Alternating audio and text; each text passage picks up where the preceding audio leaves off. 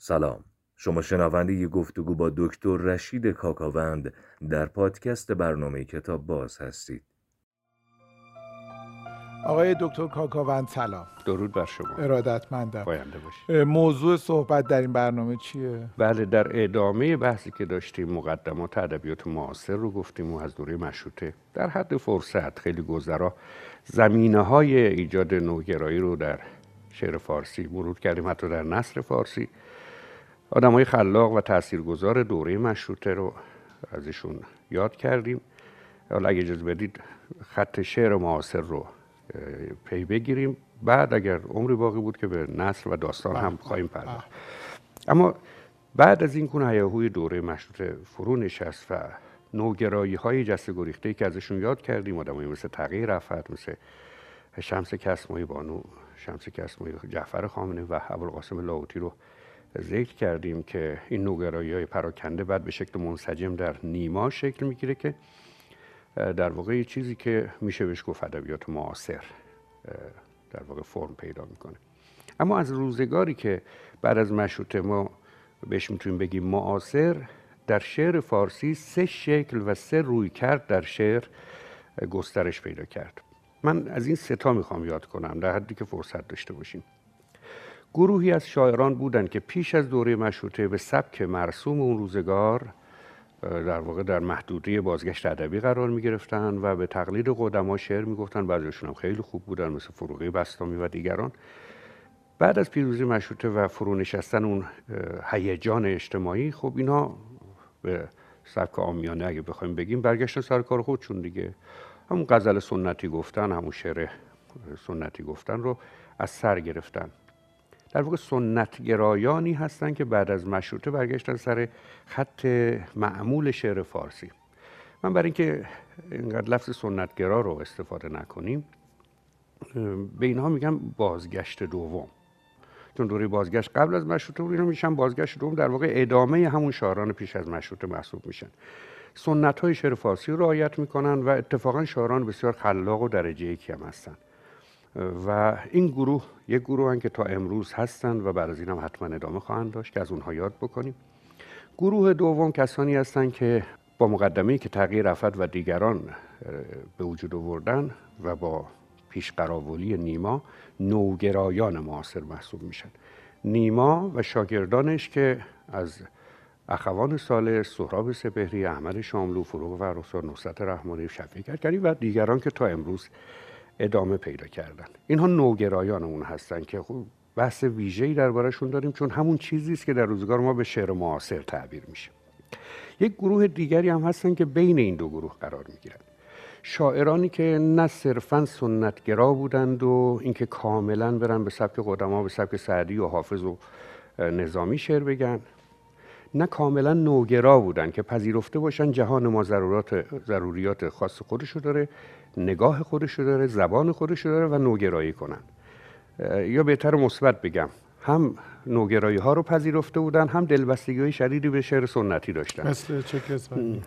شاعرانی که امروز به غزل نو مشهورن که فرم سنتی رو گرفتن، حرفای تازه توش میزنن که با آدمایی مثل ابتهاج و بهبهانی و منزوی شروع میشن. شاعرانی که شعر ظاهرا شعر نو، اما بنیاد فکریشون وابسته به شعر سنتی. بزرگترینشون شاید فریدون مشیری، حمید مصدق، شاعران متنوعی هستند که از اینها هم به جای خودش من یاد خواهم کرد که مثلا در شکل امروزش غزل نو خیلی حرف دارن و خیلی هم تعدادشون زیاده. اینها رو اسمشون رو بذاریم شاعران بینابین. پس ما یک دسته بازگشت دومی داریم، یه دسته نوگرا داریم و یه دسته بینابین. اجازه بدید بحثمون درباره بازگشت دومی آغاز کنیم که پیوسته به شعر قدیم ماست. خب شاعرانی بودن که در دوره مشروطه فعال بودن و همونجوری گفتم مشروطه تمام شده، آرامشی در جامعه لااقل از جهت انقلاب ایجاد شده و شعر میگن، مثل محمد تقی بهار ملکالشعرا، خودش از مبارزان مشروطه بوده. او قصیده میگفت، قصیده هم خیلی خوب میگفت، در حد شاعران بزرگ سبک خراسانی. یعنی بسیاری معتقدند که تالی به حق شاعرانی مثل منشری دامغانی و رودکی سمرقندی است. البته که قصیده‌های دوره مشروطه‌اش به جای خودش. غزل هم میگفت، غزل‌های خوبی هم داره. ملکالشعرا بهار کلا شاعر مقبولیه. غزل عاشقانه قشنگی هم داره دیگه، حتما در خاطر همه اهل شعر هست که من نگویم که مرا از قفس آزاد کنید، قفسم برده به بادی باقی و دلم شاد کنید. یک از غزل‌های خوبه ملکالشعرا هست. و بانو پروین اعتصامی رو داریم که از جهت سبکی خب همون شعر ناصر خسرو، شعر ابن یمین، شعر انوری، شعر تعلیمی اخلاقی اون روزگار با محوریت قالب قطعه، مثلا یک خانم شاعری که در یک خانواده شعری بزرگ شده، پدرش یوسف سامول خودش از شعرا و فریختگان روزگارش بوده که دل نیما رو گرم می‌کرده فکر کردن بهش. بله واقعا همینطور بوده.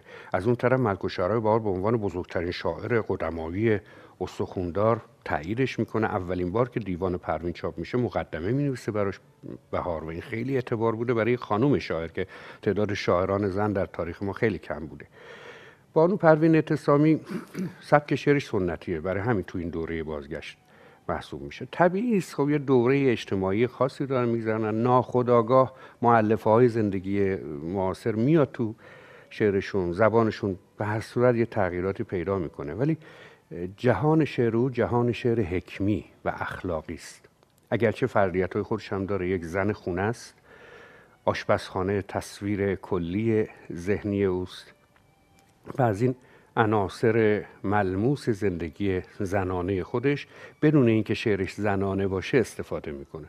مثل که نخود با لوبیا صحبت میکنه که شنیدید که نخودی گفت لوبیایی را از چه من گردم این چنین تو دراز. اصلا از یک بحث ساده شاید در حدی کودکانه میره به مسائل حکمی میرسه که گرد باشیم دراز باشیم هم توی دیگ باید بپزیم و تقدیر رو میاره و مسائل فلسفی حیات رو، یا سیر با پیاز صحبت میکنه یا چیزایی از این دست. و سنت‌های ادبی رو هم در شعرش میبینیم. شاید یکی از مشهورترین شعرهای پروین غیر از لطف حق که مثنوی است، مادر موسی چو موسی را به نیل در فکند از گفته رب جلیل، خود ز ساحل کرد با حسرت نگاه، گفت که فرزند خرده بیگناه، گر فراموشت کند لطف خدای، چون رهیزین کشتی بینا خدای، وحی آمد که این چه فکر باطل است، رهرو ما اینکن در منزل است. چند بیت اولش خوندم که هم یادآوری کرده باشم ببینید چقدر زبان سالم و محکمی داره پروین اعتصامی. پروین اعتصامی یکی از محترمترین شاعران تاریخ ادبیات ماست، هم از جهت فکری هم از جهت سلامت و قوام شعری. تنها چیزی که خب بعدها با حضور فروغ فرخزاد در ادبیات ما پیش اومد این بود که زنانگی با توجه به شخصیت فردیش در شعرش کمه، که خب دوره‌ای نبوده که این چیزها مورد نظرشون باشه و اصلا جایگاه ویژه‌ای داره.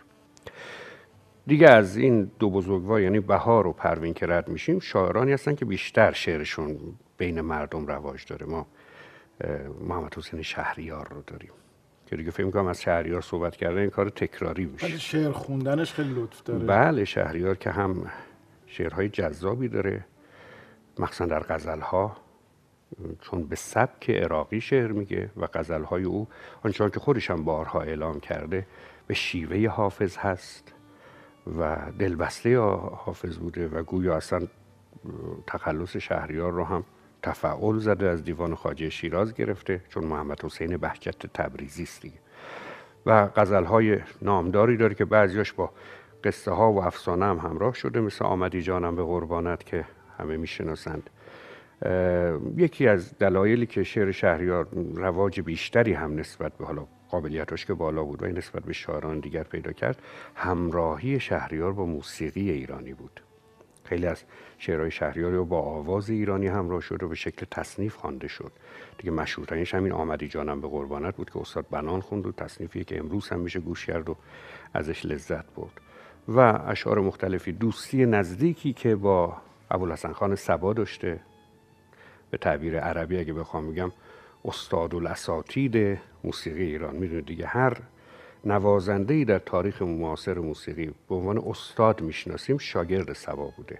عجیبه در همه سازها، یعنی فرامرز پایور، اینجا نمیگم استاد چون از استاد صبا گفتم، فرامرز پایور اسطوره سنتور نوازی ما شاگرد صباست. همایون خرم ویولون نواز و آهنگساز بزرگ شاگرد صباست. حسن کسایی نینواز بزرگ شاگرد صباست. حسین تهرانی تنبک نواز بزرگ شاگرد صباست. عجیبه این دوستی صمیمی باش داشته. ظاهرا استاد شهریار پیش استاد صبا مشق ستار هم سیم چهارم ستار هم استاد صبا اضافه میکنه. نه، سیم چهارم ستار رو شخصی به نام مشتاق علی شاه اضافه میکنه که اصلا به نام سیم مشتاق مشهوره. حالا اینو من چیزایی که در حد مختصر بلدم از اهل موسیقی باید دقیق تر پرسید. صبا ستار آموخت به شهریار. شهریار پیش او ستار که کار میکرد شعرم میگفت و نالت به حال زار من امشب ستار من، این مایه تسلی شبهای تار من. اصلا اشاره به ستار داره که در این غزلی که گفتم یه بیتی هست که تو دیوانها کمتر درج میشه. یادش بخیر استاد دکتر حسن احمدی گیوی از بازوخترین استادان دوره دانشگاهی بنده است، خدا رحمتشون کنه. خودشون اهل گیف خلخال ترک بودن.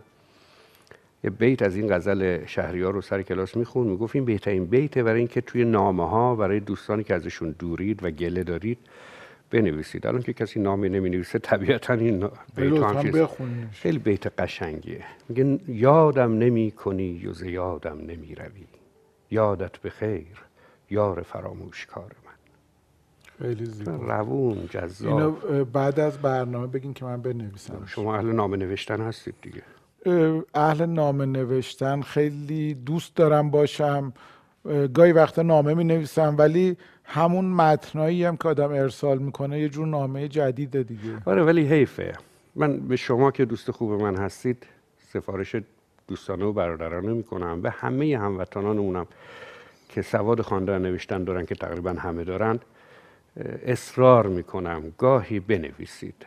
نوشتن رو با قلم روی کاغذ بذارید، کلمات رو با قلم بنویسید و کلمات برای شما آشنا بشن.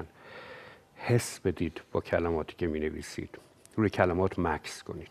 زبان ما رو نجات میده. آقای دکتر، کتاب باز شده چاه اعترافات من. آخه الان باید 3 تا اعتراف پشت سر هم بکنم. آخه من اعتراف گیر نیستم که. حالا ولی من که اعتراف کن هستم اینجا.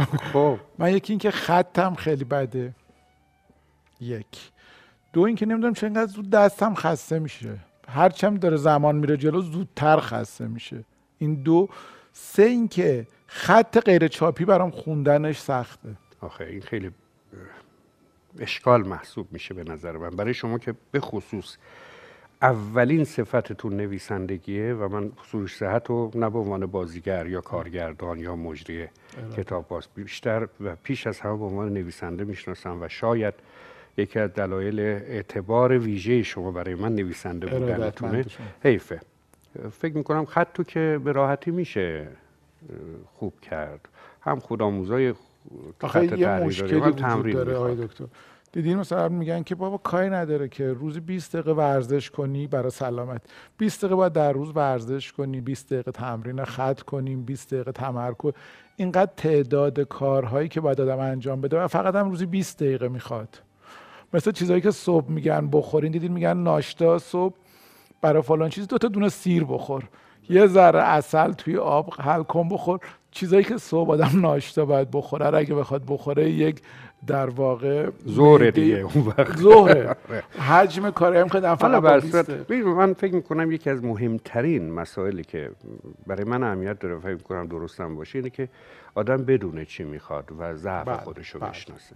وقتی میدونید خود به خود ذهنتون و تمایلاتتون به اون سمت. حالا انشالله که 20 دقیقه من نمیدونم 20 دقیقه کفایت میکنه یا نه، ولی اگه خطتون بهتر بشه، من این رو تجربه کردم، آدمایی که خطشون خوبه یا احساس میکنن خطشون خوبه رغبت بیشتری برای نوشتن داره. این خیلی مفیده. حالا به هر صورت این بیت رو بعدا خوب هست. آره به شکل نصفی خوبه. من بعدا یادم باشه بیت رو بنویسم. اولین نامه من برای شما مینویسم. خیلی واقعا لطف میکنید به من. کیف میکنم. جوابم میدین آقای دکتر؟ حتما جواب میدم. ارادتمند. حتی اگر پست نمیتونید بکنید ازش عکس بگیرید برای من ارسال کنید. عین خطتون رو میخوام ببینم. نه اصلا پست دیگه. منم جواب شما رو نگران. بسیار. آقای دکتر وقت این برنامه تموم شد. می‌خواستم برم سراغ. پس ما آدمای مشهور رو تا استاد شهریار گفتیم. ما بعد از این آدمایی مثل رحیم معیری رو داریم که آدم بزرگی که مثل شهریار، چند تا شاعر بزرگ در روزگار خودشون داریم که خوب ازشون یاد کنه. حالا من کتابشون رو خیلی از شما متشکرم. و خدا نگهدار شما باشه.